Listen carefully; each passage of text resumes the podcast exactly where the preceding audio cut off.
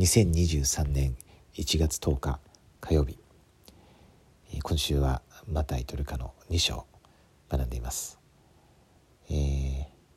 本当にあの密度の濃いというかですね、えー、いろんなこのエピソードが書かれていてあのもう、ま、満載だと思うんですけども学ぶことがですねこう読んでいてあの一緒のこととこう、えー、分かち合いたいと思います。これは、えっと、ルカ2章ですね。それの19節です。えー、状況としてはあの羊飼いたちがあの天使の訪れを受けてその生まれたばかりのイエス様のところにですね来た時の話ですねそしてその、えー、ことについてのこのマリアの態度なんですけども読みますしかしマリアはこれらのことをことごとく心に留めて思い巡らしていた、えー、という、まあ、一節なんですけどやはりこの、まあ、マリアもちろんあのただのこう女性じゃなくてやっぱり本当にこの備えられたあの女性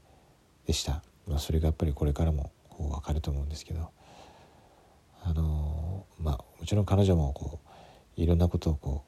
うあの完全にこう理解してるわけじゃなかったと思うんですけども、まあ、少なくともこの自分、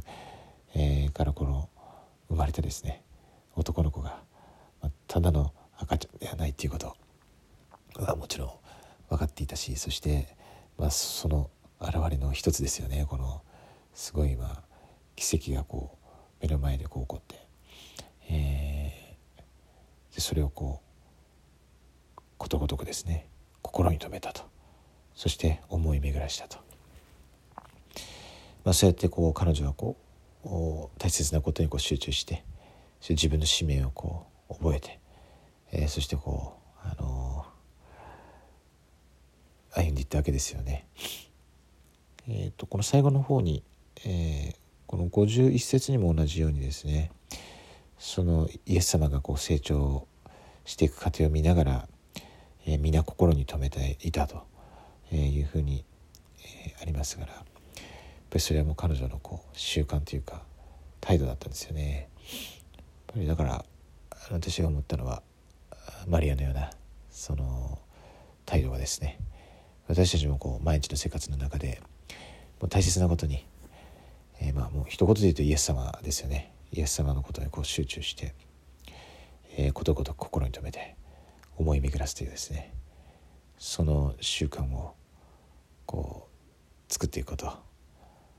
そういうその選択の自由をそこに使うということですよね。あの朝えっ、ー、とモルモン書ですねちょうど第二ニーファイの2章を読んだんですけど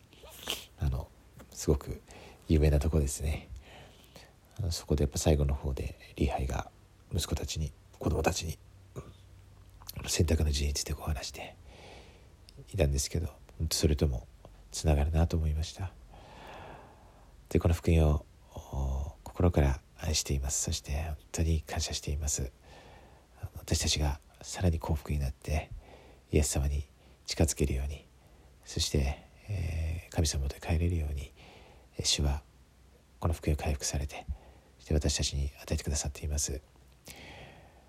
物干書が真実であることを心から明かします。そしてこの新約聖書がイエス・キリスト様の証でそしてこの一年私たちはこの新約聖書を通してたくさんの霊感を受け